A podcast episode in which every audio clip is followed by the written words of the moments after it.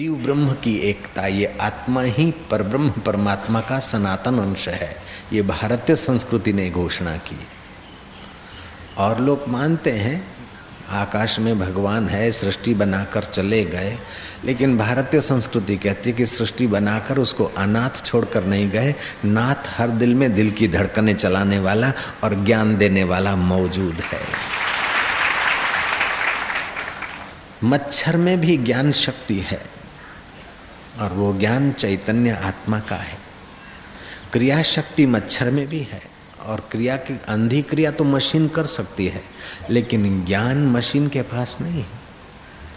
हाँ कंप्यूटर आदि हैं और मशीनों में जो प्रोग्राम फिट कर दो तो प्रोग्राम फिट करने वाला चैतन्य है, जड़ अपने आप प्रोग्राम नहीं बनाता। लेकिन मच्छर अपने आप प्रोग्राम बनाता है कि बोरिंग कहाँ करना। मैंने बहुत ट्राई किया, मच्छर मेरे गाल पे, ललाट पे बैठता है और अंग पे बैठता है, मेरी दाढ़ी पे मच्छर को कभी हमने बैठते नहीं देखा। कई बार कोशिश किया कि बैठ भाई, पर बाबा दाढ़ी मरे हूँ क्या? इधर क्या खाने को मिलेगा? तो ये अक्कल मच्छर को किसने दी? कीड़ी को अक्कल किसने दी कि बरसाती मौसम में बरसात आने वाली है, बच्चों को उठाकर सेफ़ साइड करो। कौन प्रेरणा देता है?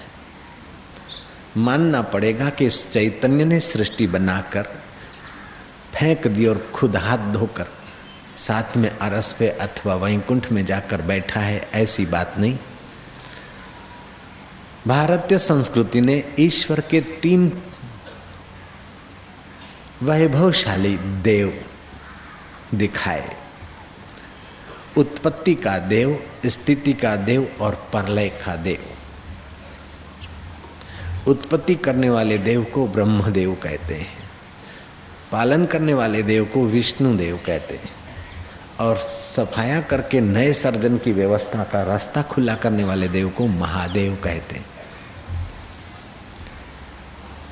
कुछ मज़हब या कुछ लोग ये मानते कि ईश्वर ने चार दिन में सृष्टि बना दी खुदा ने, और फिर वो चले गए। जब कहीं गड़बड़ी होती है तो पैगंबर भेजते हैं, ऐसा उनका मानना है।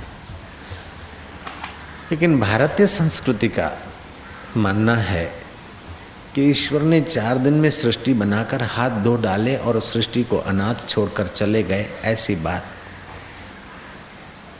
वैज्ञानिक ढंग से, यौगिक ढंग से मेल नहीं खाती।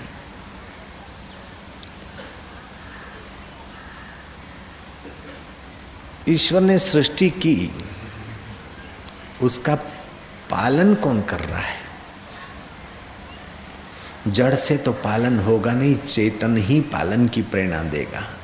वही ईश्वर का चैतन्य स्वभाव ब्रह्मा होकर उत्पत्ति करता है, वही ईश्वर का चैतन्य स्वभाव विष्णु होकर पालन करता है, वही ईश्वर का रुद्र स्वभाव, चैतन्य स्वभाव रुद्र होकर संहार करता है। जैसे एक ही सूरज और धरती उत्पत्ति का भी कारण बनता है, सूरज पेड़ पौधों को उत्पन्न करता है, सूरज और धरती। उनका पालन भी होता है और समय पाकर वे सूख जाते हैं पेड़ पौधे जल जाते हैं, संहार भी होता है। ऐसे एक ही सच्चिदानंद परमात्मा, उत्पत्ति का देव, स्थिति का देव और प्रलय का देव, महादेव होकर दिखाई देते हैं। उत्पत्ति के देव ने तो उत्पत्ति कर दी, अब उसकी पूजा करो न करो चलेगा, एक आध मंदिर है उत्पत्ति के देवता का। लेकिन पालन तो रोज चाहिए। इसलिए विष्णु के जो मंदिर जितने हैं, उतने ब्रह्मा जी के मंदिर धरती पर सनातन धर्म के नहीं होंगे, हिंदू धर्म के नहीं। राम जी के मंदिर होंगे, कृष्ण जी के मंदिर होंगे, गोवर्धन जी के होंगे, न जाने भगवान के कई अवतार और रूपों के मंदिर होंगे। ये वैष्णवों के मंदिर, फिर शैव की पूजा, शिव की पूजा करने वाले।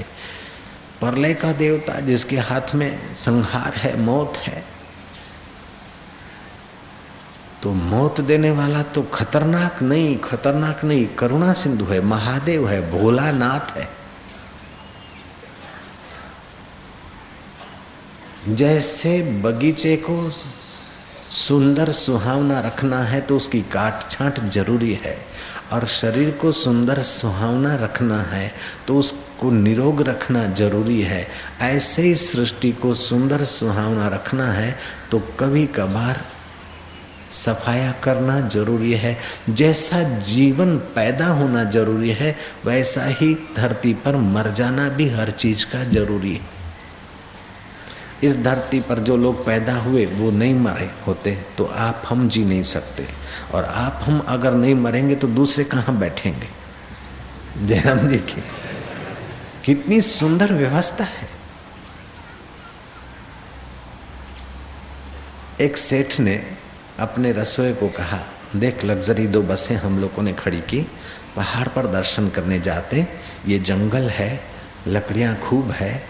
तो बराबर आलू और टमाटे का और भिंडी का मिक्सचर साग बनाना और तुम पूड़ी बनाना। देखो, ध्यान से आग फिर बुझा देना।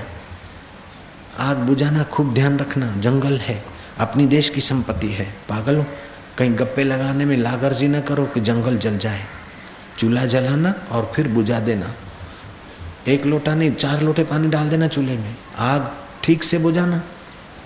जाते जाते, देखो भैया, आग का ख्याल करना।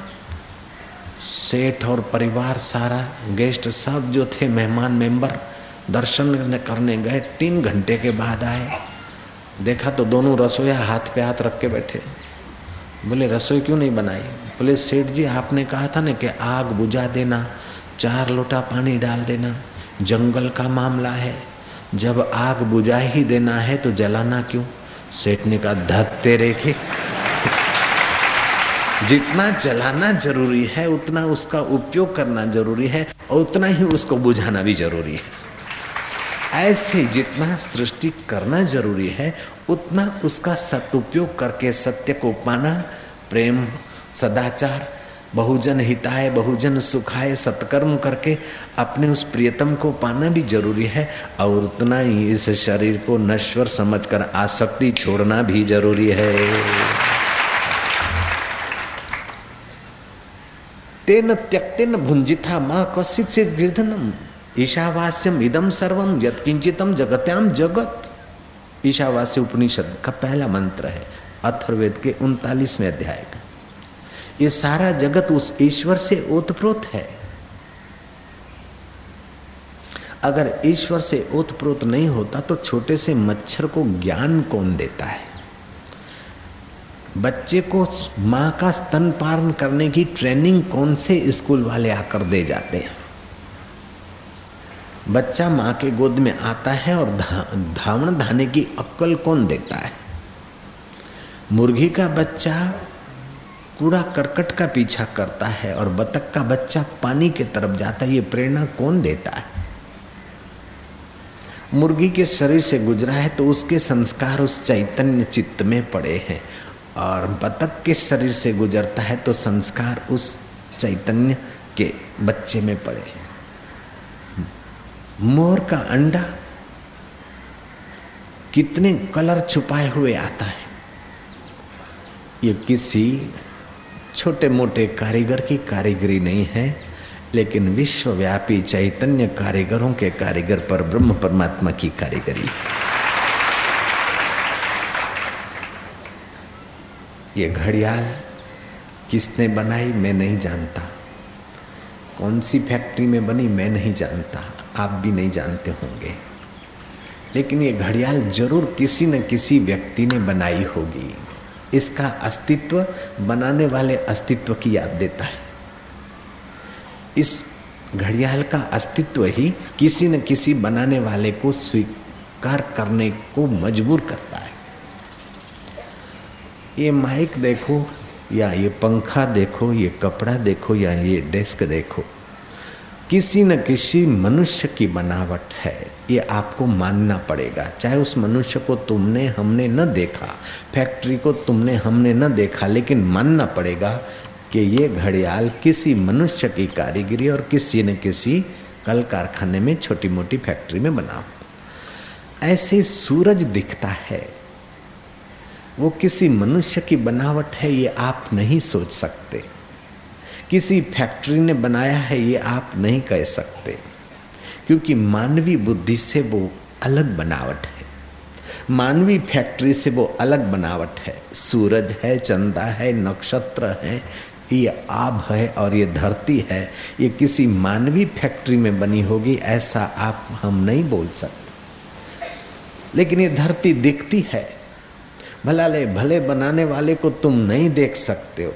फैक्ट्री को या बनाने वाले को, लेकिन बनाने वाले को मानना तो तुमको और हमको ज़रूरी हो जाता है कि कोई बनाने वाला सूरज किसी ने बनाया है, चाँद किसी ने बनाया है, धरती किसी ने बनाई है, जल किसी ने बनाया है, वायु किसी ने बनाया है, तेज किसी ने बनाया है। और वो किसी व्यक्ति की बनावट नहीं है, ये तो नास्तिक भी मान लेगा। जयराम जी तो बोलना पड़ेगा। जब व्यक्ति की बनावट नहीं है, फैक्ट्री की बनावट नहीं है तो इसकी बनावट का कोई विशेष है। जो विशेष है, जो व्यक्ति और समाज से पार का है, वही तो परमात्मा है और वही आत्मा होकर बैठा और जो सूरज को, चंदा को बनाकर उसी में व्याप रहा है, वो तुम्हारे शरीर को बनाकर तुम में भी वैसा व्याप रहा है। और गाय के शरीर को बनाकर उसमें भी ऐसा व्याप रहा है। गाय हरा घास खाते या तो सूखा पीला घास खाती है, सफ़ेद दूध बनता है।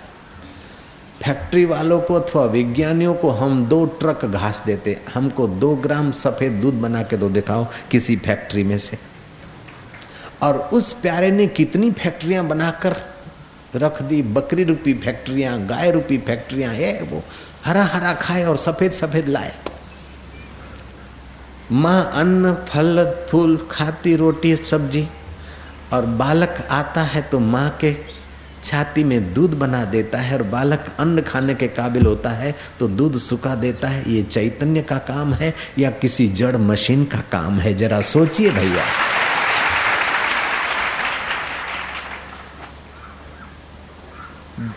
सो क्यों बिसरो जिसने सब कुछ किया? सो क्यों बिसरो जिन सब कुछ दिया? जो सो क्यों बिसरो जो गर्भ तेरा राखे?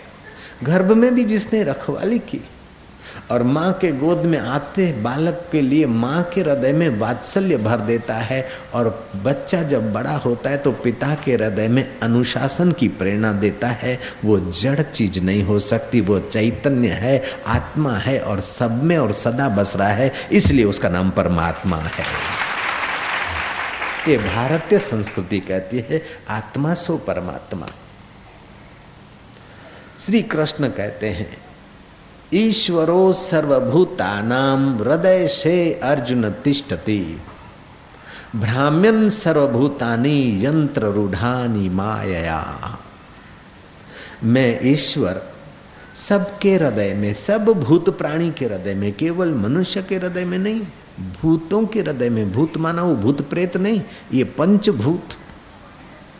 धरती के गहराई में और धरती के कण कण में जल में, तेज में, वायु में, आकाश में पाँच भूतों में, सबके हृदय में मैं बसा हूँ। बोले, बापू, श्री बंसीधर और धरती के अंदर कैसे यहाँ जब श्री कृष्ण कह रहे, मैं सब में बसा हूँ तो आप उनको छेल छबीला नटखटा केवल बंसीधर न माने, वो निर्गुण, निराकार, अव्यक्त पर ब्रह्म अकाल पुरुष परमात्मा जब कहते मैं सब में बसा हूँ, अर्जुन को कह रहे मैं सब में बसा हूँ, सब धर्मों को छोड़कर तू मेरी शरण आ जा तो वहाँ रथ पर बैठे हुए नंद नंदन अपने शरीर के तरफ़ मैं नहीं कर रहे, लेकिन अर्जुन को कह रहे, मेरी शरण अर्थात जो तेरे हृदय में साक्षी चैतन्य हूँ, वो अकर्ता अभोक्ता भाव में आ जा, ये लक्ष्य लेना पड़ेगा। असंगो आयम पुरुष, उपनिषद कहती है। असंगो अयम पुरुष केवल निर्गुणश्च। ये पर ब्रह्म परमात्मा असंग पुरुष है, निर्गुण। जैसे आकाश सब में बसा है। लक्कड़ में भी आकाश घुसा है। अगर आकाश अवकाश नहीं होता तो खील जाता नहीं। दीवाल में भी आकाश तत्व है। अगर नहीं होता तो खील नहीं घुसता। लोहे में भी अवकाश, आकाश है। अगर लोहे में आकाश तत्व तो नहीं होता तो भट्ठी में लोहा तपता है तो अग्निमय क्यों हो जाता है? अग्नि को प्रवेश करने की जगह मिलती है ना?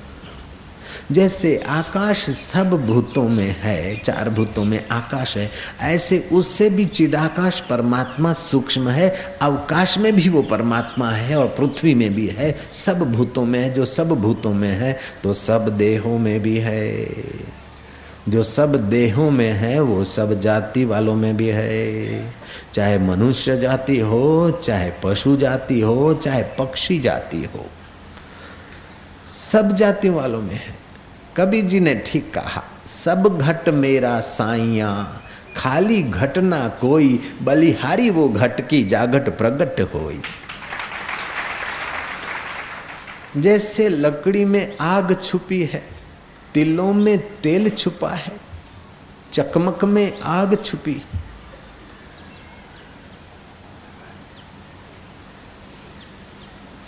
लकड़ी की आग अंधेरा नहीं मिटा सकती और ठंड नहीं हटा सकती। अगर उसे जलाएँ तो अंधेरा मिटेगा और ठंड मिटेगी।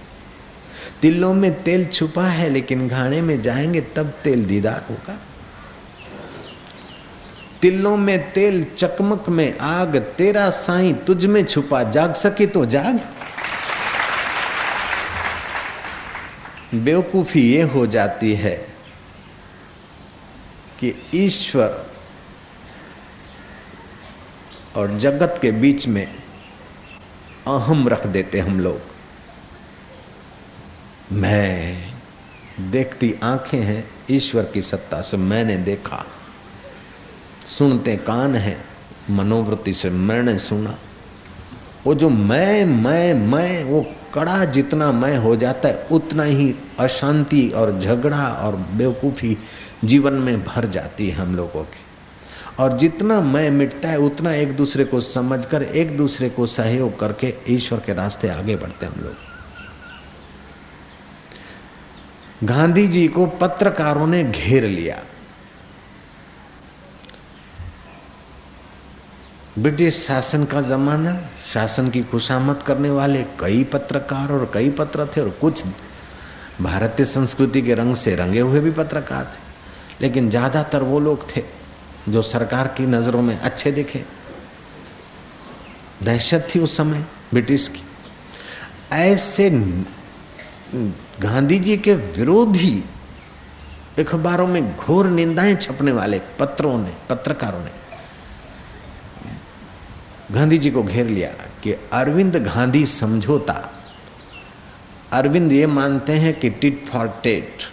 अंग्रेज़ों ने हमारा शोषण किया सता है तो हम अलीगढ़ कांड बनाकर अंग्रेज़ों को भेजने में अरविंद का हाथ था। ऐसा ब्रिटिश शासन ने भी किया तो अरविंद मानते थे, ऐसा करें। और गांधी जी मानते नहीं, अहिंसा परमो धर्म।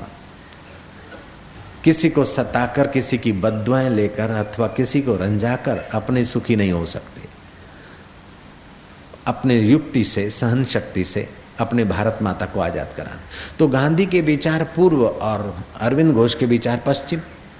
तो दोनों विपरीत विचार के थे और उनके बीच समझौता हुआ तो गांधी जी, तुमने अरविंद की क्या हिंसा ली और अरविंद ने तुम्हारा कौन सा अहिंसा का सिद्धांत लिया? ऐसे ऐसे पत्रकारों ने और एडिटरों ने प्रश्न पूछे और गांधी जी सड़ सड़ाट उत्तर देते गए। जो एंटी विचार लेते गांधी जी की निंदा लिखकर अपने को अकल वाला समझते थे। ऐसे पत्रों ने भी गांधी की भरपेट प्रशंसा लिखी। गांधी जी को किसी मित्रों ने घेर दिया कि आपके पास तो समय नहीं था। अरविंद गांधी समझौता जब हो गया और एक एक पत्रकार आ गए तुम्हारे पास। तो वो क्या पूछेंगे और क्या जवाब देना है? ऐसा तो तुमने कोई पूर्व तैयारी तो की नहीं थी। फिर भी तुम ऐसा सुंदर बोले कि तुम्हारे निंदा करने वाले भी अगर शांत होकर विचार रहे हैं तो तुम्हारी प्रशंसा लिखते आखिर तुम्हारे पास क्या ये जादू? कौन सी तैयारियाँ की थी? गांधी जी ने नम्रता से कहा कि भैया सबने घेर लिया, मैं शांत हो गया। क्षण भर मैंने आँख बंद कर ली। मन उस राम में लगाया। ये पूछने वालों में भी तू और बोलने वाले में भी तू, तेरा ही हाथ काम करेगा, मेरे हाथ तो छोटे हैं। मेरे बोलने के पीछे मेरे राम का हाथ था, इसलिए काम बढ़िया हो गया।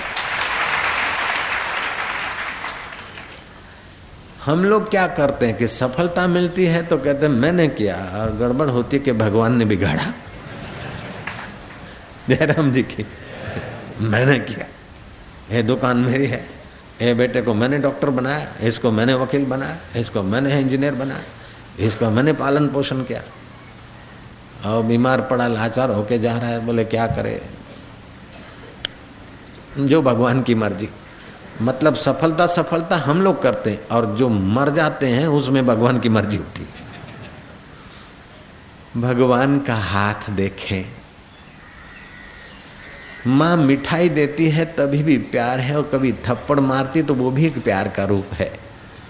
ऐसे जीवन में सुख, सुविधा, यश या वाहवाइया और कुछ होता है तो ये भी ईश्वर का प्रसाद है।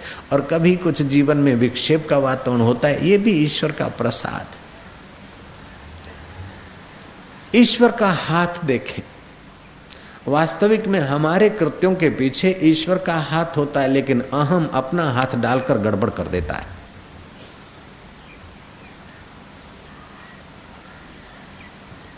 इसीलिए कर्म बंधन में फंस जाता है। कर्म बंधन में घसीटा जाता है। बार बार जन्मता है, बार बार मरता है। अगर ईश्वर को सर्व का अंतर्यामी आत्मा समझकर शरीर के निर्वाह के लिए ईमानदारी से कोशिश करे तो जो प्रारब्ध में होगा और जो टिकना है, वो टिकना है। बड़ा आनंद, बड़ी शांति, बड़ा माधुर्यमय जीवन होगा। लेकिन मेरा, तेरा, कावा, दावा, ये, वो करके इसको नीचे दिखाना, उसको गिराना, ये करना, वो करना, ये वासना के वेग से जो होता है, वो अपने को भी परेशान करता है और समाज में भी परेशानी ले आता ऐसे समाज में एक दो अगर ईमानदार हैं तो लोग बोलते बेवकूफ़ है। जयराम जी की एक दो अगर सज्जन और भगत आ जाते भोले भाले रह जाते सच्चाई से जीता रहे, तेरे को पता नहीं।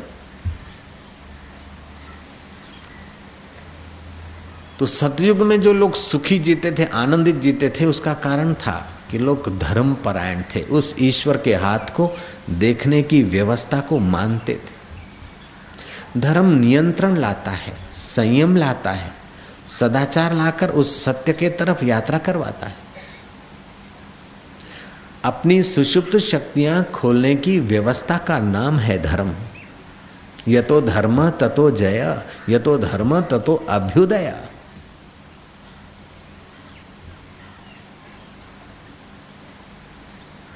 तो भारतीय संस्कृति के धर्म में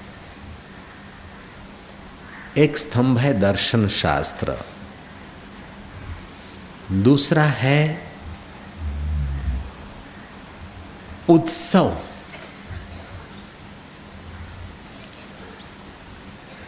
दिवाली आई, होली आई, सावन का महीना आया।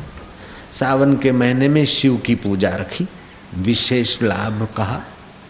क्योंकि सावन के महीने में धरती पर सूरज के किरण कम मात्रा में पड़ते जठरा अग्नि मंद रहती। शरीर में वायु का, वातपित का कोप होने की संभावना ज़्यादा है।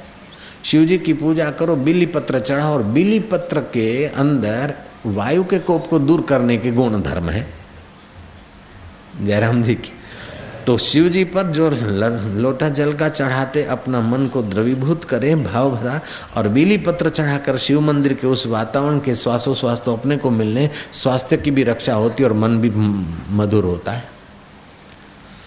शिवरात्रि में पर्व रख दिए। नाग पांचमी।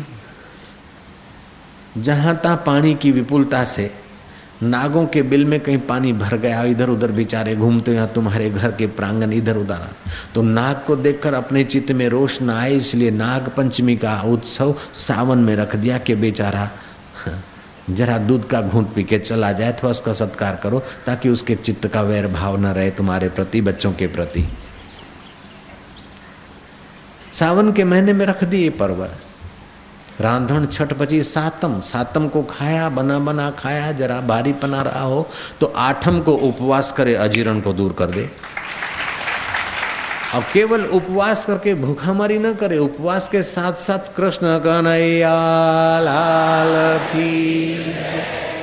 डंका डांडिया रास करे। दाया, बाया बाया, दाया, पैर धरती पे पड़े। ताली बजे अथवा डांडिया रास हो तो हाथ की हाथ के अंदर और पैर के अंदर हमारे सारे शरीर का स्विच बोर्ड है। जैसे घर में अलग अलग जगह पर लाइट, ट्यूबलाइट, पंखे होते और स्विच बोर्ड में सबका कंट्रोल वहाँ होता है, ऐसे हमारे शरीर की सब नाड़ियों का कंट्रोल हाथों में और पैरों में। तो नृत्य करने से वो एक्यूप्रेशर सिस्टम से हमारी नाड़ियों में वो मूवमेंट होती है, जिससे रोग और वात पित्त कफ के कण दूर होकर हमारे शरीर में तंदुरुस्ती और प्रसन्नता का संचार होता है। जैसे कल्पना करो कि आपको सर्दी है तो हाथ के अंदर जो नाड़ियों के स्विच हैं, स्विच नंबर फलाना फलाना, ये तीन आपने दबाए दो दो मिनट रोज सर्दी गायब हो जाएगी। आपको बुखार है तो स्विच नंबर फलाना फलाना। अब वो फलाना फलाना किताबों में लिखा है, नक्शा है, लेकिन सब लोग नक्शा और किताब कहाँ देखते फिरेंगे? होलसेल में हाथ को मचल ले, अथवा पैरों से, पंजों से जरा जंप मार ले, कीर्तन कर ले, एक्यूप्रेशर जिसको ज़रूरत होगी, नाड़ी को वो सेटिंग हो जाएगी, बाकी का कोई घाटा नहीं पड़ेगा। फिर बैठे बैठे ताली बजाए अथवा नाचते नाचते कीर्तन करे तो ये कीर्तन का लाभ लेकर साथ साथ में अम्बे मात की जय, भाव शक्ति का विकास। भारतीय संस्कृति ने भगवान को मानने का जो सुंदर में सुंदर आविष्कार किया, दुनिया की और जगह हमको नहीं दिखा। भगवान को माँ रूप में माना भारत ने। अंबे माँ, बहुचर माँ, काली माँ परात पर जो ब्रह्म है, उसको माँ रूप में माना, क्योंकि वो जब सब कुछ है तो माँ भी तो वही है, बाप भी वही है। कबीर ने सुंदर कहा, कीड़ी में तू नानो लागे, हाथी में तू मोटो क्यों? बण महावत ने माथे बैठो, हाकण वालो तू को तू। ऐसो खेल रचो मेरे दाता, जहाँ देखूँ वहाँ तू को तू। લે જોડીને માગણ લાગ્યો દેવા વાળો દાતા તું કર ચોરીને ભાગણ લાગ્યો પકડને વાળો તુરો તું ऐसो खेल रचो मेरे दाता जहां देखूं बात तू को तू बन बालक ने रोवा लाग्यो बच्चा बनकर रोने लग गया પણ બાળકને રોવા લાગ્યો, છાનો રાખણ વાળો, તું હાલા કરો હાલા કરો હાલા કરો, ભાઈ ડાયો છે, પાટલે બેસીને આવ્યો છે. પાટલો ખસી પડ્યો ને ભાઈ હસી પડ્યો, હાલા કરો હાલા કરો હાલા કરો. લેકિન બચ્ચે કા રોના ચાલુ હૈ? तो परमात्मा ज्ञान सत्ता से प्रेरणा करता कि बच्चा कमरे में है उसके श्वासोश्वास में ऑक्सीजन की कमी है उसको परेशानी हो रही है चतुर माता प्रांगण में ले जाती खुली हवा में ले जाती और बच्चा चुप हो जाता है जयराम जी बोलना पड़ेगा મણ બાળકને રોવા लाग्यो छानो राखण वालो तू ले જોડીને માગણ लाग्यो એ બેન કટકો રોટલી આલો બા આ સાતમનું વધેલું કદેલું હોય તો હાલો મારી બેન આજે શીતળા સાતમ છે તમારા છોકરા છૈયા સુખી રે માં શીતળા તમારા હૈયાને ટાઢક આપે બા આ ધંધો કરું તો ખૂબ ઘરાકી થાય આપણે તો કે પૈસા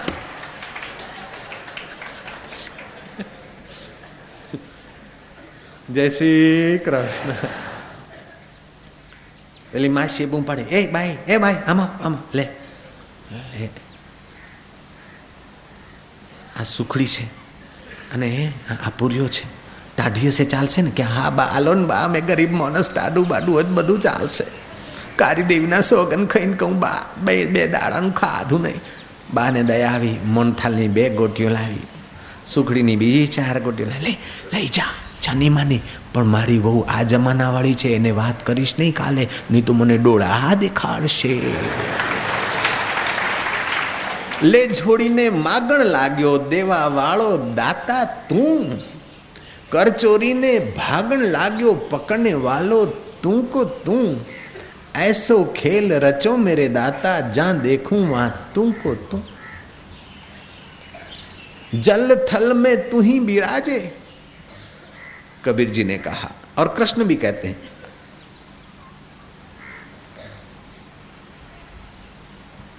प्रभा अस्मि शशि सूर्य हो।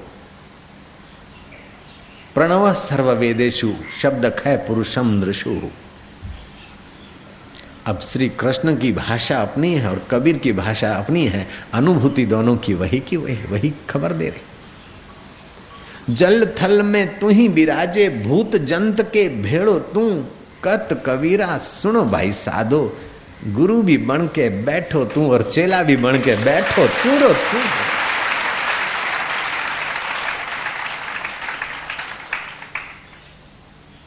ये भारतीय संस्कृति का जो अद्वैत ज्ञान है, व्यवहार में परमार्थ जो लोग समझते हैं कि भगवान का रास्ता बड़ा कठिन है, वे लोग इस रास्ते को जानते ही नहीं। जिनको संसार के भोग और संसार की सत्यता दिखती है उनके लिए कठिन है, लेकिन जो भगवान ही सत्य जिनको दिखते हैं, उनके लिए कठिन नहीं। शूरवीरों के लिए भगवान का रास्ता कठिन नहीं। गोरखनाथ जी कहते हैं, हसीबो खेलीबो धरीबो ध्यान અહર્નિશ કથિબો બ્રહ્મ જ્ઞાન ખાવે પીવે ન કરે મન ભંગા, કહે નાથ મેં તિસકે સંગા. ઈશ્વરની ભક્તિ થતી હોય, સત્સંગ થતો હોય, ત્યાં ચાર ડગલા ચાલીને શ્રદ્ધાથી બેસે. તો એનો એક એક શ્વાસ ભગવાનની ભક્તિમાં ગણાય. એક એક ડગલું શ્રદ્ધા ભક્તિથી જઈને બેસે કથામાં, તો એક એક ડગલું ચાલે, એને એક એક યજ્ઞ કરવાનું પુણ્ય પ્રાપ્ત થાય છે. શાસ્ત્ર કહે છે તે સભાગ્યા મનુષ્યેષુ તે સભાગ્યા કૃતાર્થા નૃપ નિશ્ચય સુમરંતી સુમાર્યંતી સુમરંતી સુમાર્યંતી હરે નામૈવ કેવલમ હરે वे सद्भागी लोग हैं।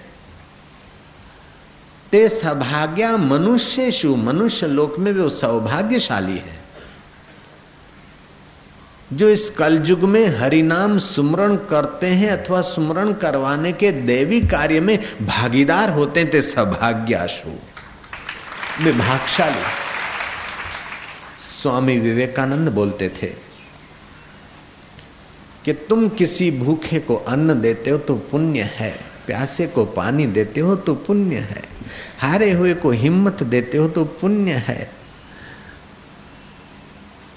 थके हुए को विश्रांति देते हो तो पुण्य है, भूखे को अन्न एक दिन का दिया तो पुण्य है, लेकिन सप्ताह के लिए उसकी व्यवस्था करते हो तो ज़्यादा पुण्य है। दुख निवृत्ति जितना लंबा समय, उतना पुण्य बढ़ा अगर एक सप्ताह के लिए उसके खान पान की व्यवस्था करते तो एक दिन के खान पान की अपेक्षा आठ दिन वाला पुण्य ज़्यादा माना जाएगा। अगर एक महीना करते तो और ज़्यादा है, साल भर की व्यवस्था करो तो और ज़्यादा पुण्य कर्म है। तुम धरती के लोगों की आजीवन तक, पूरी ज़िंदगी के लिए खान पान रहन सहन गाड़ी, मोटर सबकी व्यवस्था कर दो। फिर भी जब तक हृदय में अज्ञान है, काम क्रोध, लोभ, मोह है और सच्चा सत्संग का ज्ञान नहीं, तब तक आदमी का हृदय दुख की फैक्ट्री की नाई काम क्रोध बनाएगा, लोभ, मोह बनाएगा, पाप, ताप करेगा, करवाएगा। ये पुण्य कर्म तो है। रोटी देना, अनपढ़ को विद्या के रस्ते ले जाना, बीमार के लिए औषधि तो अपने आश्रमों में यहाँ भी और दूसरी जगह भी होता है। ये पुण्य कर्म तो है। लेकिन ज़रूरी नहीं कि झोंपड़े वाला ही दुखी है, महल वाला भी दुखी है भैया।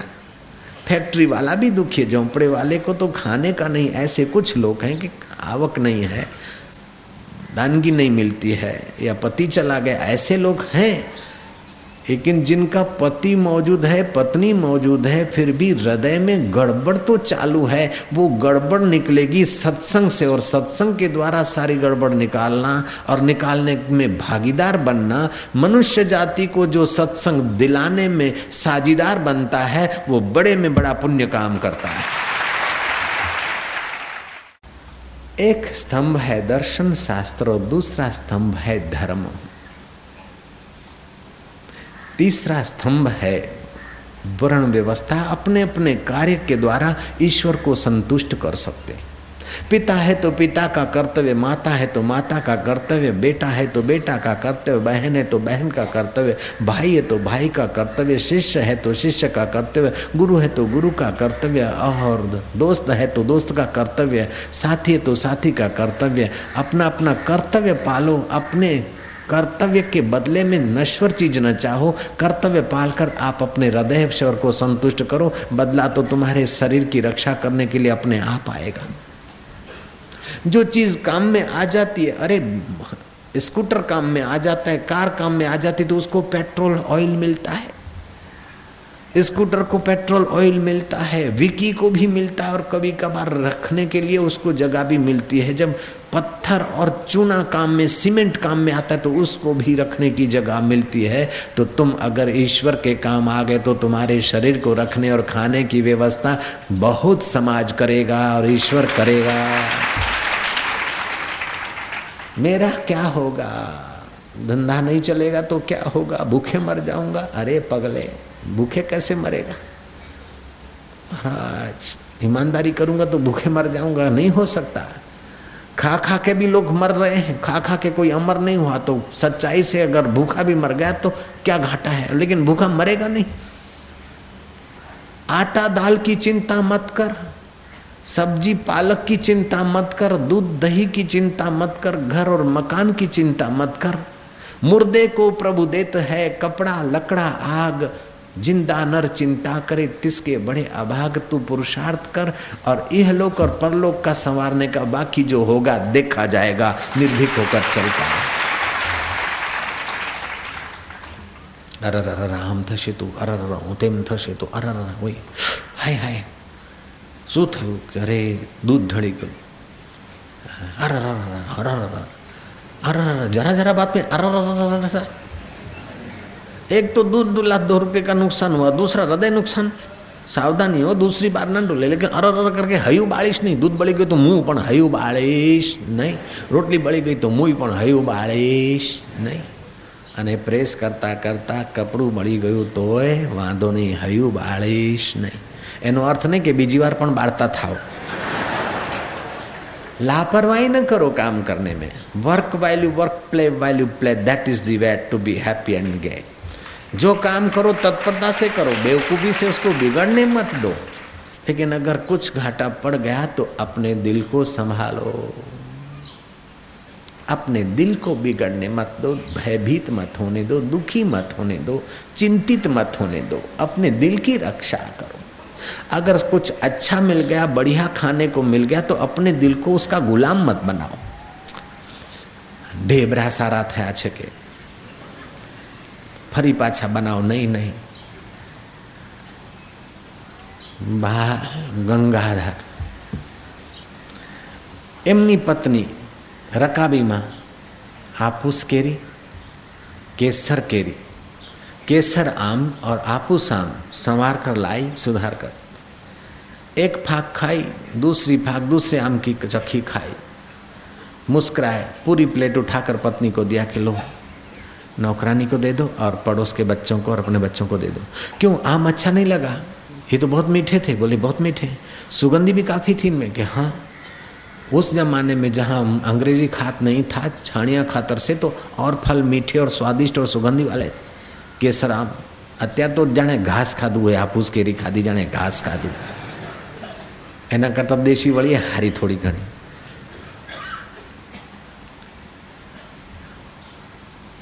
કે મીઠા નહોતા કે મીઠા હતા સુગંધ નહોતી કે સુગંધી હતી સારા નહોતા કે બહુ જ સરસ છે મજા ના આવી કે બહુ મજા આવી તો કેમ ખાતા નથી અરે બહુ મજા આવે ને ખાઈએ તો આસક્તિ થાય તેથી એ વસ્તુ વેચી દઈએ તો અનાસક્તિ યોગ થવા લાગે છે कैसा व्यवहार में परमार्थ कर दिया भारतीय संस्कृति ने हरि ओ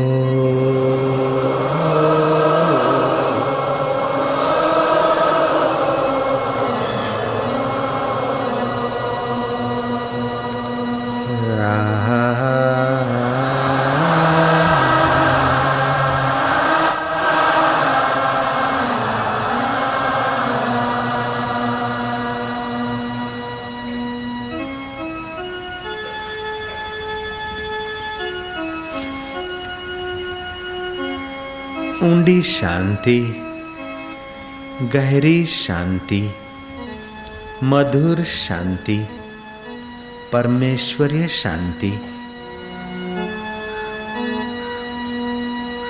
हरि सम जग कछु वस्तु नहीं, हरि सम जग कछु वस्तु नहीं। प्रेम पंथ सम पंथ प्रेम। पंथ सम सदगुरु सम सज्जन नहीं। सदगुरु सम सज्जन नहीं गीता सम नहीं ग्रंथ गीता सम नहीं ग्रंथ हरि हरि ओ।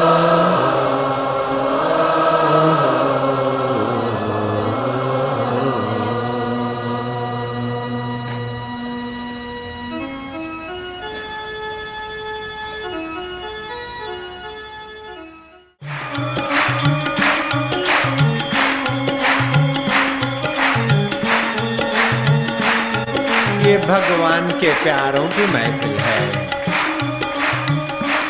हरि के दुल्हारों की महफिल है।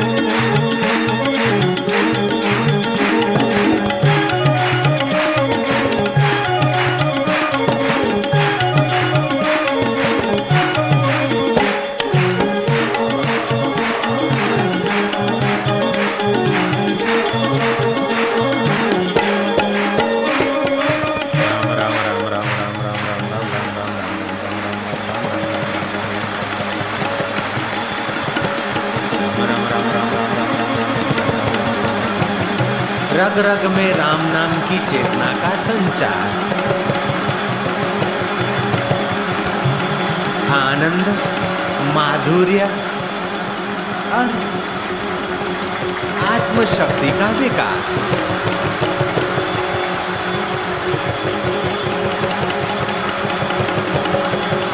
राम राम राम राम राम। जीव ऊपर और नीचे नहीं, बीच में रहे। उसी में मन को लगा दो शरीर की थकान मन की चंचलता चुटकी में मिटती ये योग विज्ञान के प्रयोग से शरीर तंदुरुस्त मन प्रसन्न और बुद्धि में आत्मिक प्रकाश जीवन का सर्वांगी विकास ઊંડી શાંતિ તમારા પુણ્ય વધવા દો જે કીર્તન કરે છે તે લોકોએ સંધ્યા ચોક્કસ કરવી જોઈએ જે લોકો ધ્યાન કરે છે તે લોકોએ કીર્તન ચોક્કસ કરવું જોઈએ जो ध्यान करते उनको कीर्तन जरूर करना चाहिए और जो कीर्तन करते उनको ध्यान जरूर करना चाहिए जो ध्यान कीर्तन करते उनको संध्या जरूर करना चाहिए बहुत बहुत लाभ होता है शरीर तो स्वस्थ बनता ही है रक्त के कण पवित्र होते हैं। रोग प्रतिकारक शक्ति बढ़ती है। मन के दोष निवृत्त होते हैं और बुद्धि तेजस्वी होती है और जीवात्मा का परमात्मा के प्रति दृढ़ विश्वास और सुंदर अनुभूतियों का द्वार खुल जाता है।